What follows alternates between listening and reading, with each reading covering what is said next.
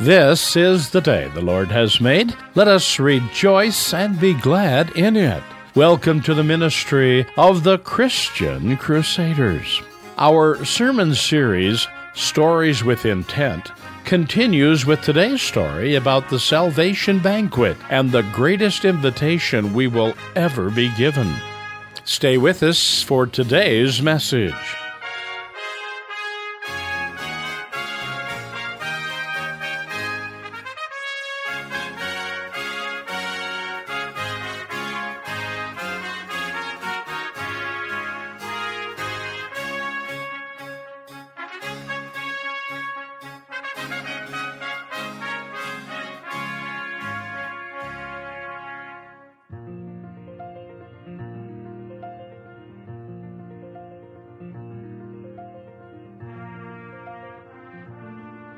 Today, we're going to take a look at the greatest invitation you will ever receive in your life.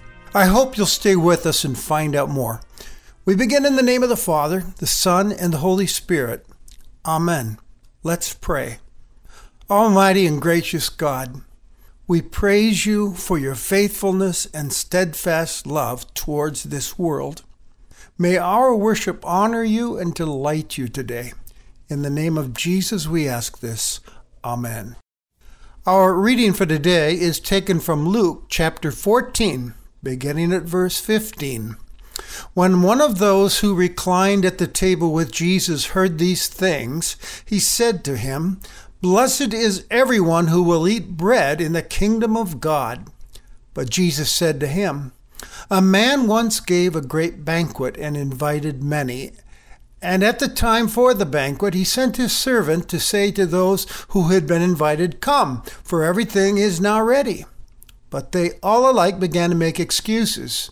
The first said to him, I've bought a field. I must go and see it. Please have me excused. And another said, I have bought five yoke of oxen, and I go to examine them. Please have me excused. And another said, I've married a wife, and therefore I cannot come. So the servant came and reported these things to his master. Then the master of the house became angry and said to the servant, Go out quickly to the streets and lanes of the city, and bring in the poor and crippled and blind and lame. And the servant said, Sir, what you commanded has been done, and still there is room. And the master said to the servant, Go out to the highways and hedges and compel people to come in, that my house may be filled. For I tell you, none of those men who were invited shall taste my banquet. Dear friends, when I was a young kid, a familiar sound was often heard in my neighborhood about 5 p.m. It was the sound of my mother's voice calling out, Steve, it's supper time. I was usually out playing with the neighborhood kids and within hearing distance. And I, I heard her, but I was busy playing, so I would ignore it and not respond. A few minutes later, she'd call again Steve, it's time to come home. Supper's ready. But I would continue to play. If I waited too long, I might hear a final call. This one was tinged with frustration and quite a bit of irritation. Steven Earl Kramer, you get home right now or you won't get supper. That's when I knew mom meant business, and I'd better hustle on home. of course, looking back on that, I'm sure mom would not have followed through on her threat. She had a lot of grace in her. I'm telling you this story because as we continue our sermon series to, today with of stories with intent, we find Jesus telling a parable that has a bit of that same sentiment and feeling to it. It's a bit of a warning and it shows quite a bit of irritation. As we look at the setting in which the parable is being told, Jesus is sitting at a dinner table with Pharisees and scribes. It's the Sabbath and he's their guest. He obviously was observing things that were going on around him at this party because he eventually shared the observations with them. They probably weren't happy about it because it was a pretty tough critique. To the other guests around him, he said, I can't help but notice that you guys fall over one another trying to grab the place of honor at the table. Don't do that. Humble is the name of the game. And to the host, he said, This is a pretty select group attending the dinner. You seem to have invited only those who are in your circle of equal status, rich enough, pious enough. There's a better way to do this. Instead of only inviting those who can pay you back, invite the poor, the lame, and the blind, those who cannot reciprocate. God likes that. You'll be repaid at the resurrection of the just. Ha! there had to have been more than a little tension in the air as these criticisms from Jesus were given. I have to believe that there was this long, pregnant silence filling the room. Awkward. Thoughts of who does he think he is speaking to us like that? And like he's God or something. What does he know about the resurrection of the just anyway? At that point, someone at the table speaks up and makes a statement. It's a religious platitude. He said, Blessed is everyone who will eat the bread in the kingdom of God. He was referring to the great day of God's salvation when he made that statement that had long been anticipated by the Jewish people. The day when Messiah comes, all would be well. When they thought about the coming day of salvation, they commonly talked of it and pictured it as a great banquet. I imagine they got that idea from the prophet Isaiah, who talked about it that way. In chapter 25, great banquet is described on the day of the Lord. It was something that they looked forward to. It would be a, a new day, peace and prosperity, and God in charge.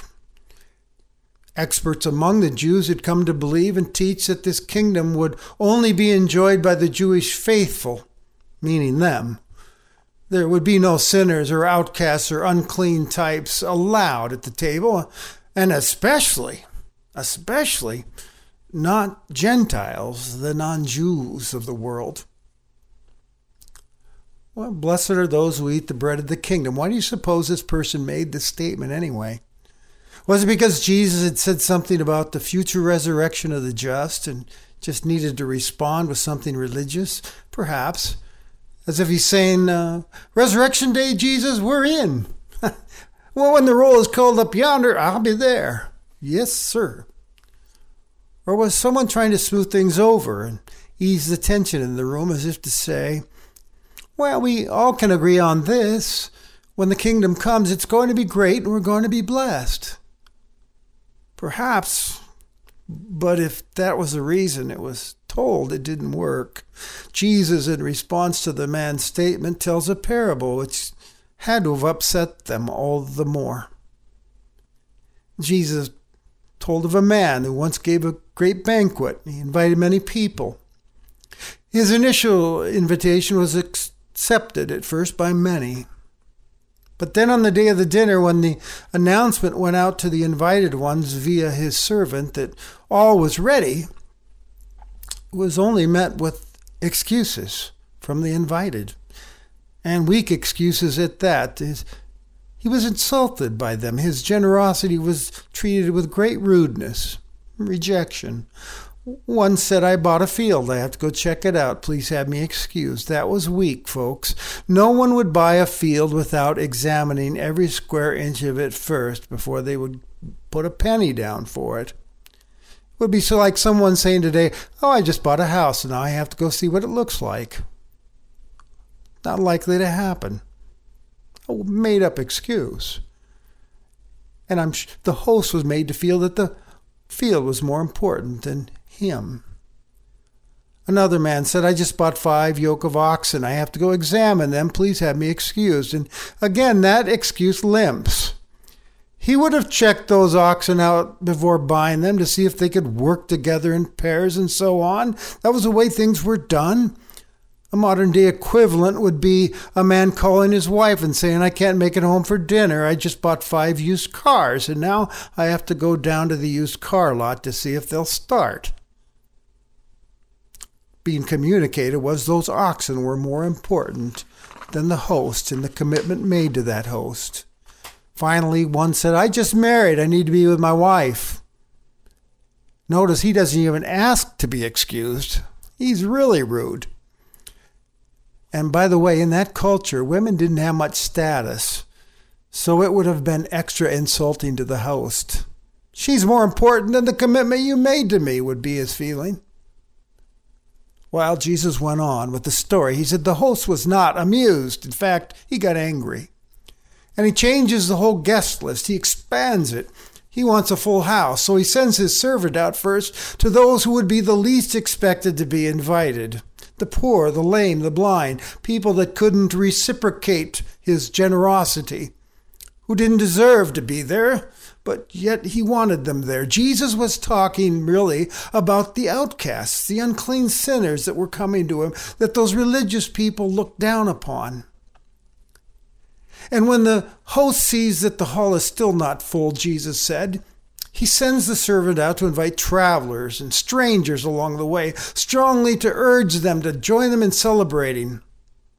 Some biblical scholars point out that this invitation was really talking about the Gentiles, the non Jews. It's almost like a prophecy pointing to the book of Acts, when Gentiles and non Jews were witnessed to about the resurrected Jesus and came to faith in him.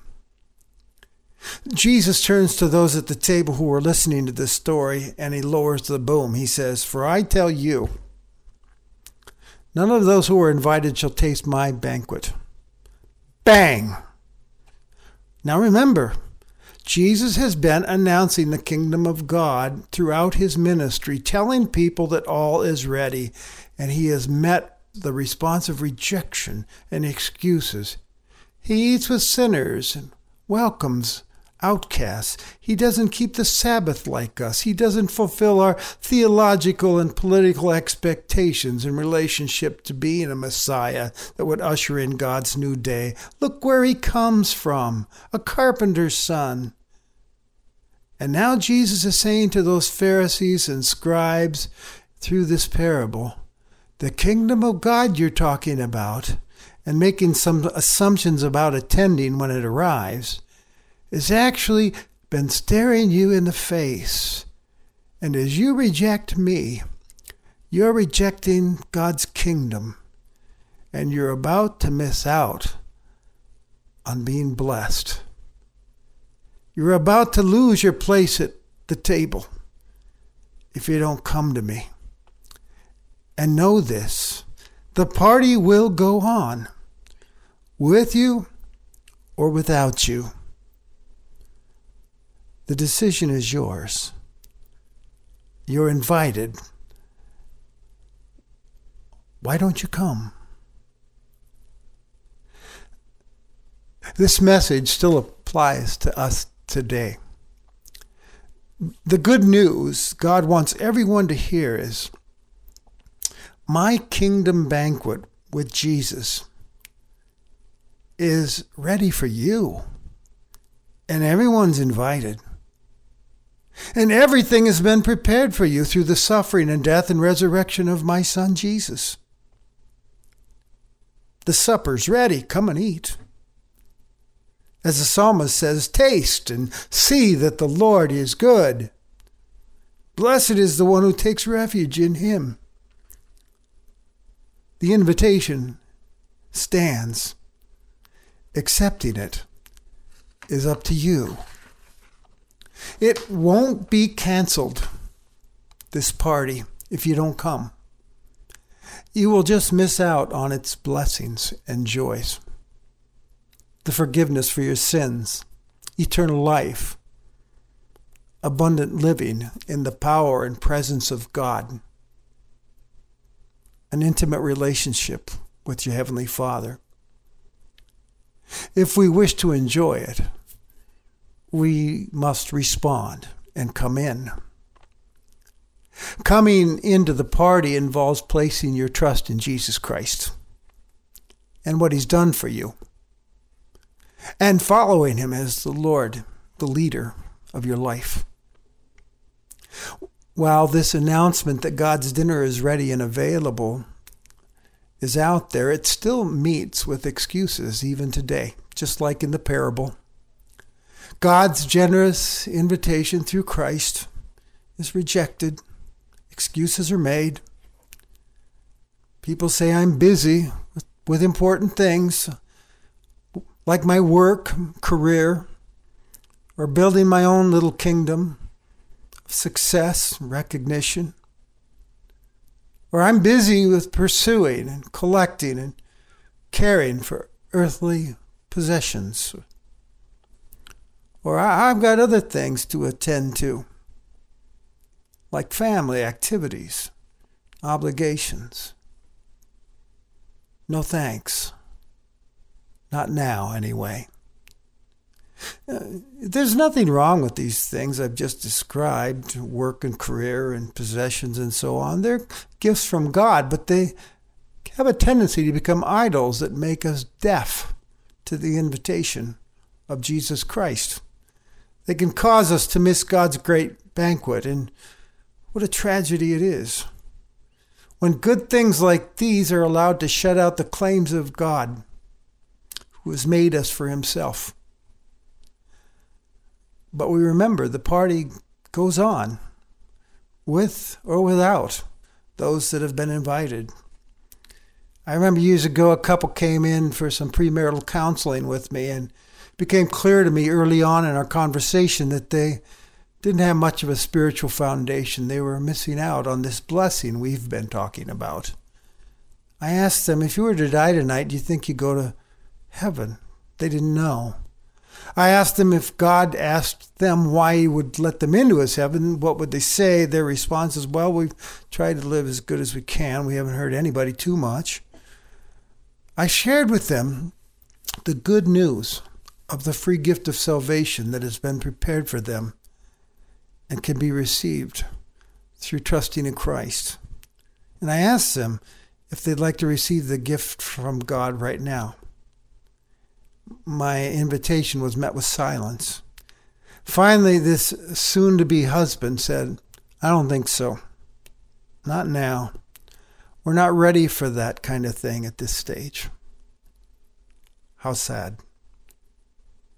Fortunately, though, some hear Christ's invitation to his banquet, accept it, and gladly come. They come humbly, empty handed, knowing they don't deserve this gift. For all of us have sinned and fallen short of the glory of God. It's only by grace.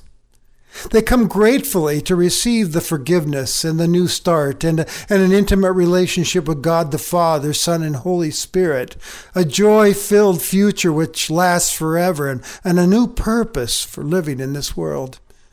They come and their lives are blessed by the bread of life, Jesus Christ. How about you? Have you accepted his invitation to come to the salvation banquet?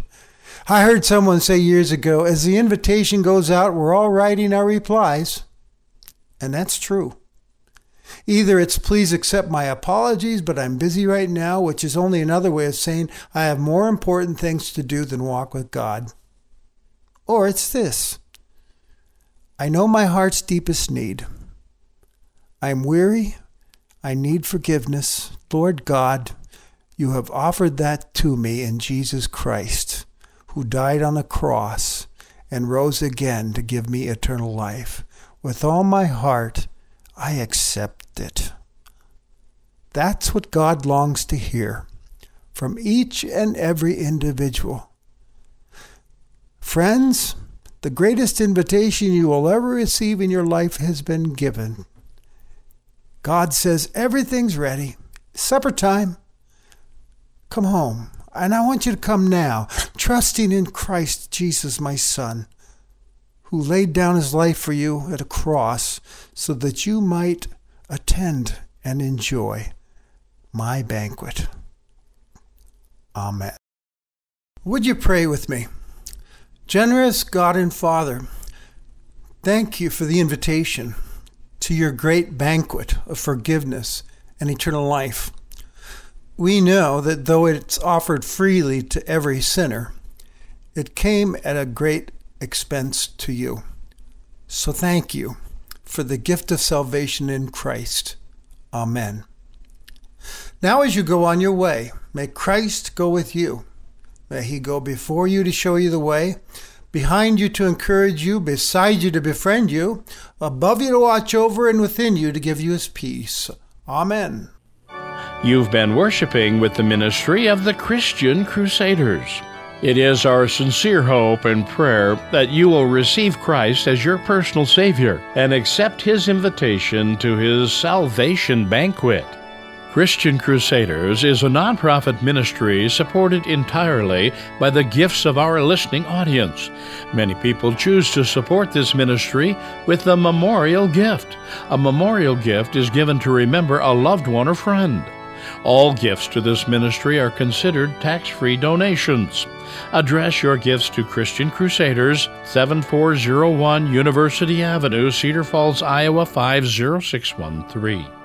Our toll free telephone number is 1 888 My Faith. That's 1 888 693 2484. In the Cedar Falls, Waterloo, Iowa area, dial 277 0924.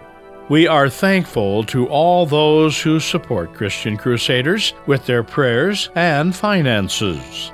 If you enjoyed today's message and would enjoy hearing it again, be sure to check out our website, www.christiancrusaders.org, where you can find a link to both the audio and printed copy of today's program. Previous broadcasts are offered as well as other spiritual helps. Our website address is christiancrusaders.org.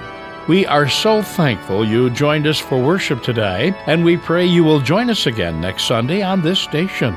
Conducting our service was the Reverend Steve Kramer, speaker on Christian Crusaders for the past 14 years. Christian Crusaders is now in its 83rd year of continuous Sunday worship broadcasting.